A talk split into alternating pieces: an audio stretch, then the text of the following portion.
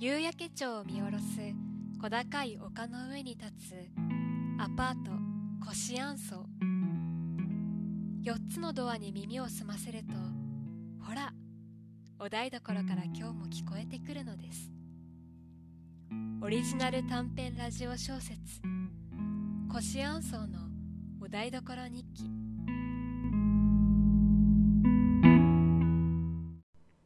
2月北国は深い雪に覆われている。グレーの分厚い雲が今日も夕焼け町を包み込みハラハラと冷たい雪のつぶてを降らしていた。中学のジャージの上にウィンドブレーカーを羽織り分厚い長靴を履いた15歳のリンは寒さに肩を丸めながら腰安層までの長い階段を登っていた。2月の頭今日はリンが目指す一戸瀬高校の推薦入試の合格発表日だった。夕焼け町の高台に立つ一戸瀬高校は、この地区で一番野球が強いことで有名だった。女子のソフトボール部の強豪校でもあり、リンの2歳上の兄、拓也が通う高校でもあった。幼い頃は必死に、今では密かに兄の背中を追い続けてきたリンは、ずっと前からこの高校を受験することを決めていた。そして去年の冬の三者面談で担任の先生とお母さんに激励されながら一戸瀬高校の受験を宣言したのだった。リンは小学校の頃から少年野球をしていたおかげで体育の成績はいつもトップクラスだった。運動会のクラス対抗リレーでは男子も圧倒される走りで何人もごぼう抜きするし、中学のドッジボール大会でもその華奢な体から繰り出される剛速球で会場を沸かせていた。いつも通知表に輝く5の数字はリンの自慢だった。しかし、それとは引き換えに、お察しがつくかもしれないが、リンは机に向き合う勉強というものが大の苦手だった。中学に入ってからそれは悪化する一方だった。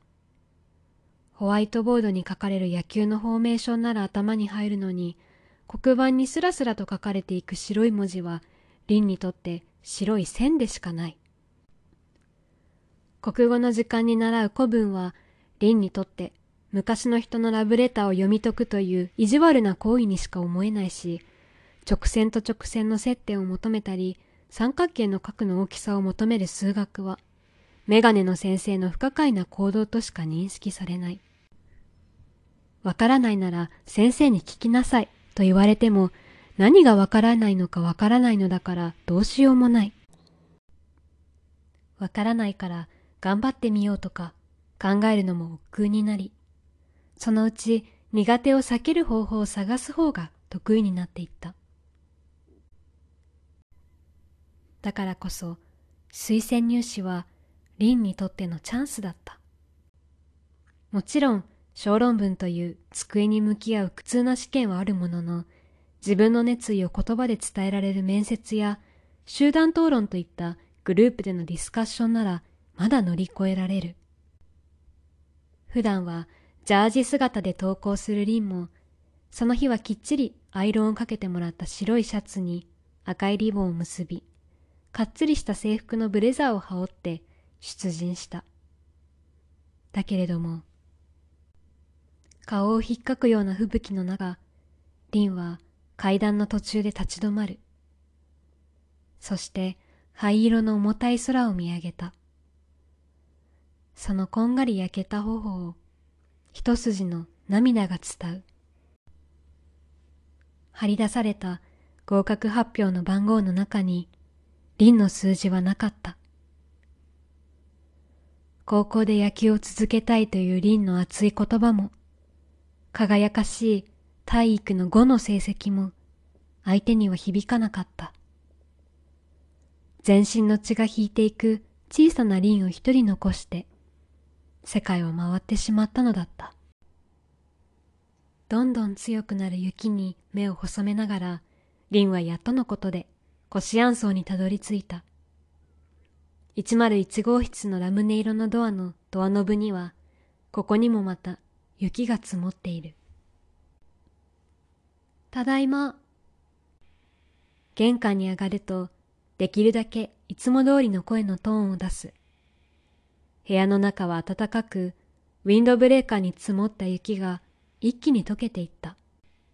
おかえり、リン、お疲れ。玄関の廊下の奥からお母さんがニュッと顔を突き出した。ちょっと遅れてドタバタとお父さんも狭い廊下に体を突き出す。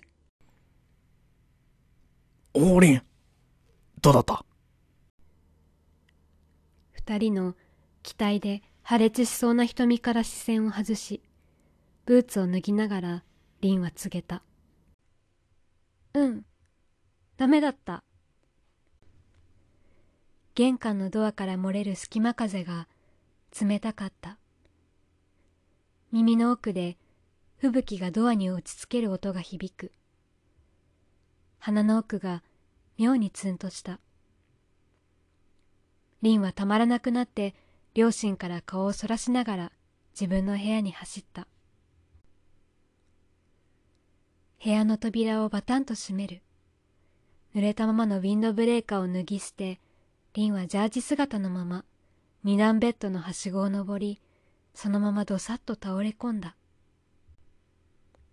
真っ暗な天井を見上げる。怖かった。これからどうしよう。これから苦手なことに向き合う度胸なんてない。底なしの沼が上にも下にも広がっているような気がした。リン夕飯作るの手伝ってくれる？リンははっと目を開けた。枕元の時計を見ると6時過ぎを回っている。ぼんやりとした目をこすりながら、リンはため息をつく。そしてジャージ姿のまま二段ベッドのはしごを降りていった。キッチンに着くとお母さんが顔を上げた。もうびっくりした。あっつリンは思わず大声を上げた。手に跳ねた油が熱かった。ああ、上から投げ入れちゃダメだよ。大丈夫？先にってよ。膨れっ面のリンを見て、お母さんは自分も一かけら鶏肉をつかむと、見てて、と言って油ギリギリまで手を近づけた。そしてそっとお肉を落とす。するとさっきの爆発が嘘のようにパチパチと静かな油がはじけた。怖いからって遠くから落とすと油って跳ねるの。できるだけ近くまで近づいて静かに落としてあげるんだよ。リンは膨れっ面のままうなずくとまた一かけら鶏肉をつまむ。そして恐る恐る今度はギリギリまで油まで手を近づけた。そしてとっぷりとした液体の中に静かに落としていく。じゅわーっと白い油が静かに湧き上がり香ばしいニンニクと生姜の匂いが漂った。黙って黙々と肉を揚げていく娘の横で粉だらけになった手を洗いながら母の香りは何気なく言った。ねえ、リン。苦手なことも同じかもしれないね。え？ほら、遠くから見ると怖いけど、ちょっと近づいてみたら、もしかしたら全然違うものになるかもしれないよね。リンは口をつぐみ、シュワシュワと上がっていく唐揚げを見つめた。お母さんは今度は藍色の大皿を取り出しながらいつも通りの声で続ける。ほら、きっとこれからもさ、勉強だけじゃないよ。リンは生きてけばいろんなことに出会うだろうけどさ、ちょっと近づいてみるだけで全然違うものに出会えるかもしれないよね。受験はさ、その練習台にすればいいよ。目の奥がなんだか急に熱くなって、凛は焦った。滲んだ視線の奥に、こんがりと上がった唐揚げが揺れていた。お父さん、拓也、ご飯お母さんが声をかけながら大皿いっぱいに盛られた唐揚げをドンとテーブルに置く。おお、ごちそうだな、これは。ビールが進みますわ。お父さんは上機嫌でビール瓶を抱きかかえながら席に着く。お風呂から上がったお兄ちゃんはお茶碗にお米をこんもり盛り、冷蔵庫から牛乳を取り出す。テーブルの下では柴犬のもち太郎が期待を込めてくんくんと匂いを嗅いでいた。じゃあいただきましょうか。お母さんが明るく言うのを、凛は思わず遮った。あのさ、一般入試、頑張ってみる。夏林家の食卓は一瞬静まり返った。だがそれは一瞬。そうか、とお父さんは凛を見つめ、お母さんはにっこりした。兄の拓也は何も言わなかったが、かすかに微笑んでいるように見えた。よし。じゃあ乾杯できますか。お父さんが威勢よくビールがなみなみ継がれたグラスを天に突き上げた。お母さんが笑いながら凛と自分に麦茶を継ぎ、拓也も黙って牛乳をコップに注いだ。四つのグラスが101号室の台所に気持ちのいい音を響かせる。それから凛が思いっきり頬張った揚げたての唐揚げは涙が出るくらい美味しかった。